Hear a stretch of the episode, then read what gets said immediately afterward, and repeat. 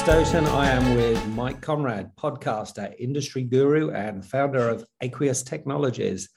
Mike, thanks for joining me. Thanks for taking part in the recent What's the Scoop, talking about your 2022 trends. Let's just dig straight in there. You talked about chip shortages. So many people did, or shortages, what the press refers to as chip shortages, but they go way beyond chips. Talk me a little bit about your, your own experience with the um, supply chain challenges we're seeing. Yeah, we.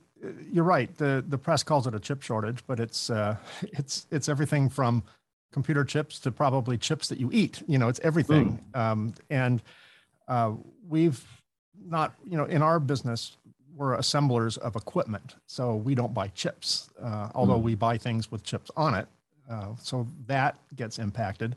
Uh, but even things like solenoids and motors mm. are of short supply. Um, and fortunately, we've been very blessed. We haven't we haven't had to restrict shipments. Uh, we haven't had any delayed shipments, but we've taken a lot of extra energy and cash flow and thrown it into the transition from just in time to just in case, which means we probably like most other manufacturers are all part of the problem. We're mm. exacerbating the problem by by uh, stocking up on inventory. We've all become hoarders, you know. Yeah. And you know, my purchasing team, uh, they they will if they if we normally buy three parts at a time, uh, if we have the opportunity to buy 30 parts at a time or 130 parts at a time, we'll do it because there's, you know, uh, it's like going to Costco. Uh, I think you have Costco's in Australia, right? And yeah. You, if you see it and you like it, buy it because it won't be there tomorrow, right? They, yeah. they do a lot of one time purchases. And it just seems like everything lately is a one time purchase, it's an opportunity. So yeah. we, fortunately, um, again, very blessed that we had, you know, the, the cash means to do it. Um, but our shelves are, are bursting uh, yeah. with parts that we use. And, yeah. you know, not only do we have to ship machines uh, to keep our, our commitments, we have to support machines to keep our mm. commitments. So we have to have at any given time extra parts over and above our manufacturing needs. So it's been a challenge. It's been yeah. a logistical challenge um, in uh, procuring the parts. In a couple of cases, maybe a few cases, we've had to do some minor design changes uh, to uh, bring in part B instead of part A.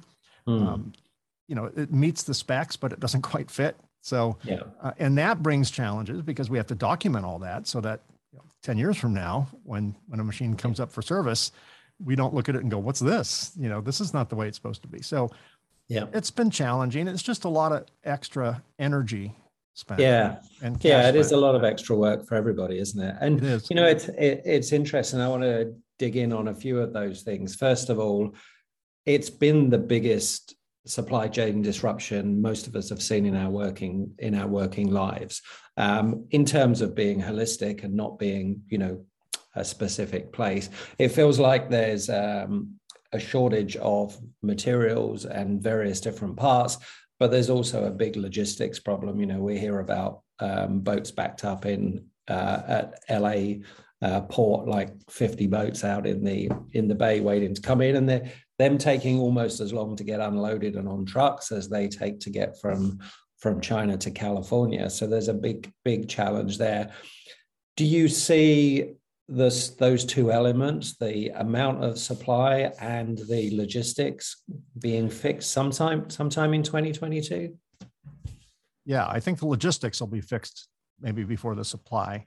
Um, right now, are, you know I live in Southern California, so my wife and I like to take our electric bikes and ride them along the shore. Mm-hmm. And if we go to San Pedro or or uh, uh, near the port of LA, we can see just as far as the eye can see, uh, mm. almost to the horizon, we can see ships just at anchor. Uh, and, and our local government has um, addressed that, not in a manner that will fix the problem, but there was a knock-on problem, and that was all these ships that are still running their engines, you know, when they're anchored, so they could stay under power and run the generators and everything they need to run, um, were causing even more air pollution than Southern California is known for uh, mm. in the port cities. So now what they're doing is they're telling them to uh, anchor, uh, you know, 100 miles off the coast. and we'll let you know when it's your turn to come close to the coast. So you don't see as many ships out there right now because uh, they're either they're traveling at half yeah. steam power or you know whatever, but uh, but they're not getting close to shore now, uh, which makes the problem look better. But yeah, but if you got um, you know a, a, drone that could fly 100 miles out over the ocean, you'd see the problem. It's just further out. you'd out. see them. Yeah, yeah. No, it's fascinating. I one of the one of the most interesting conversations I had in I think either November or December was with um, supply ch- chief supply chain officer of uh, Flex, Lynn Torrel, and with Don Akery of TTI. And Don said barely a day passes where someone doesn't call him up and said and ask him if he can get a helicopter out to their boat to get their container off. And it's like, really, you're genuinely asking me that question. Yeah. Um, so yeah, nice impossible. try. Yeah. One. Um, yeah, well, you I know, think, I, I, think this is a lesson. It, it, yeah, I think for decades into the future, we're going to be looking back at this time and armchair quarterbacking all the mm. decisions that were made. And I think the decisions were all made in good faith. We didn't know what we didn't know. Uh, we were yeah. dealing with uh, a quickly unfolding set of facts, mm. uh, and I, it, it apparently the decision to shut down industry throughout the world, um, while again well intentioned, had consequences nobody could foresee yeah. because we've never shut down an entire world's industry before. We've had mm. regional shutdowns. You know, when the earthquake and subsequent tsunami hit Japan, that created mm-hmm. a small ripple effect uh, that affected many manufacturers. But um, we haven't we haven't turned the switch off worldwide before, and it turns out it's not so easy to turn back on. Mm. And I liken it to 10 people in a circle, each one manufactures something. They all look at each other, they're standing in a circle, and they all say, okay, Phil, Mike, Bob, mm. Jane, we're gonna we're gonna start manufacturing again. Great. Okay, Phil, I need this from you.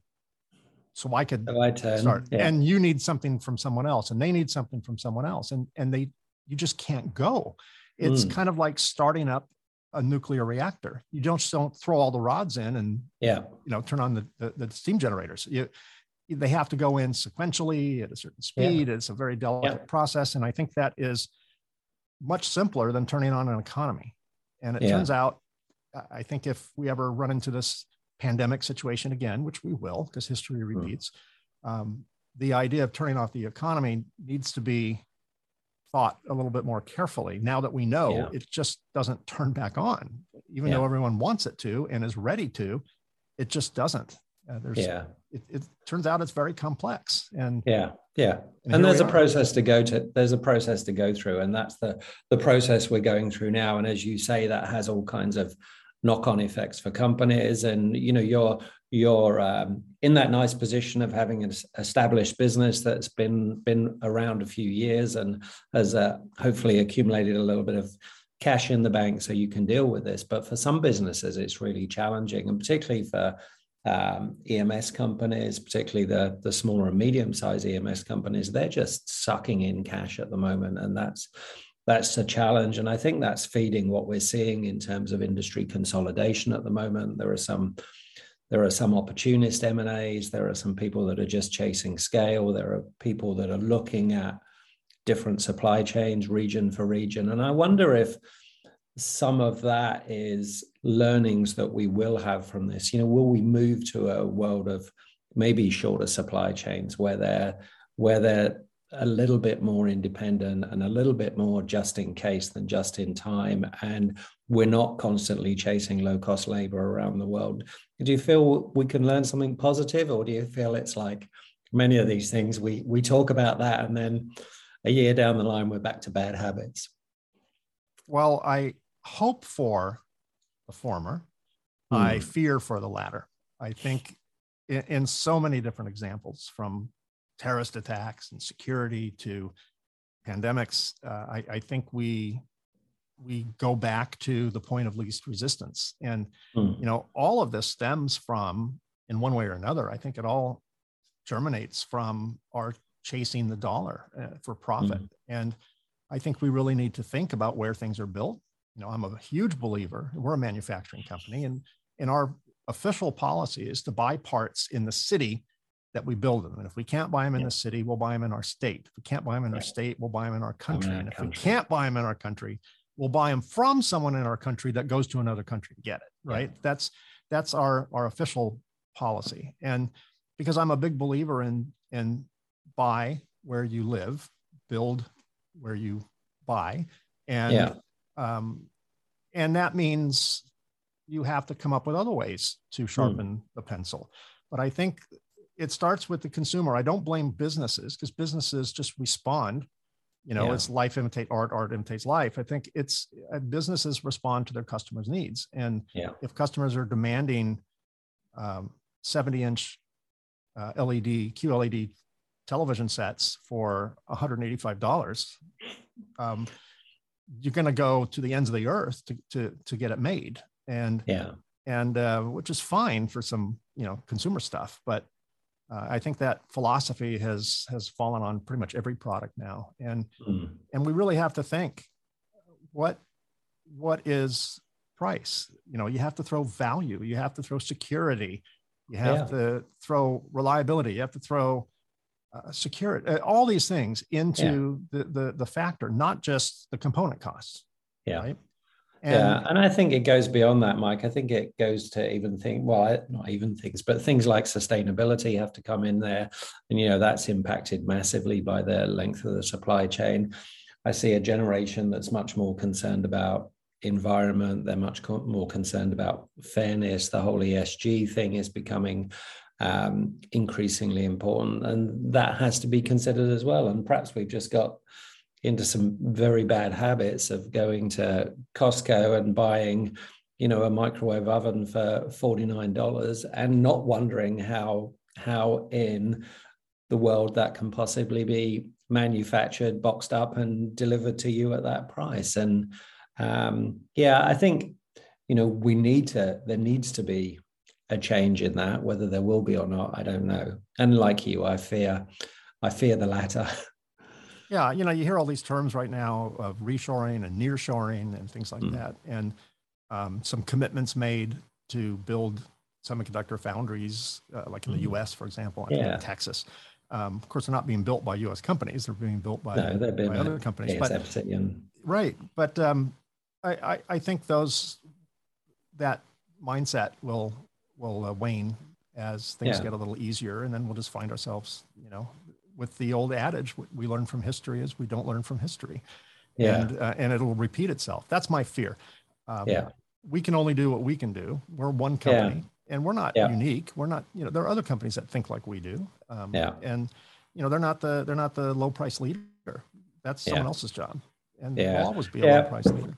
Yeah, I kind of hope there's a younger generation coming through that are smarter than us and are much more stakeholder driven rather than shareholder driven and and and hoping that will improve things. I wanted to turn to one of the other things you mentioned in your piece. Uh, and that was your belief that in 2022 we'll return to mostly live events. Um, and obviously, uh, you know, even just in the couple of weeks since you sent me the submission, things have changed. You got COVID, for example, and yep. Hundreds of thousands of other people did, and we're seeing, you know, a growth in this um, current Omicron uh, strain, which is impacting travel. I was certainly planning to go to Apex. I feel that's less likely now than it was um, two or three weeks ago. How are you feeling about trade shows? Well, I have a very unique view of trade shows that that kind of formed itself before the hmm. pandemic. Mm. Uh, I'm, a, I'm a supporter of trade shows. I'm a supporter of face to face meetings. Mm. I'm hmm. not a supporter of trade shows at any cost. And I, I think trade shows are one tool in the tool chest. Mm. Uh, hmm. for a mar- from a marketing standpoint, um, my company stopped exhibiting at trade shows seven, eight years ago. And, yeah. You know, well before all this nonsense that we're in, in now. Uh, but we did because we were I was under the impression that we were just producing a lot of noise. And um, every year we had to produce more noise. And we certainly had to produce more noise than our competitors' noise level. Yeah. And at some point, we switched over to an education model rather than a traditional advertising and, and um, trade show model. And I still go to a lot of shows.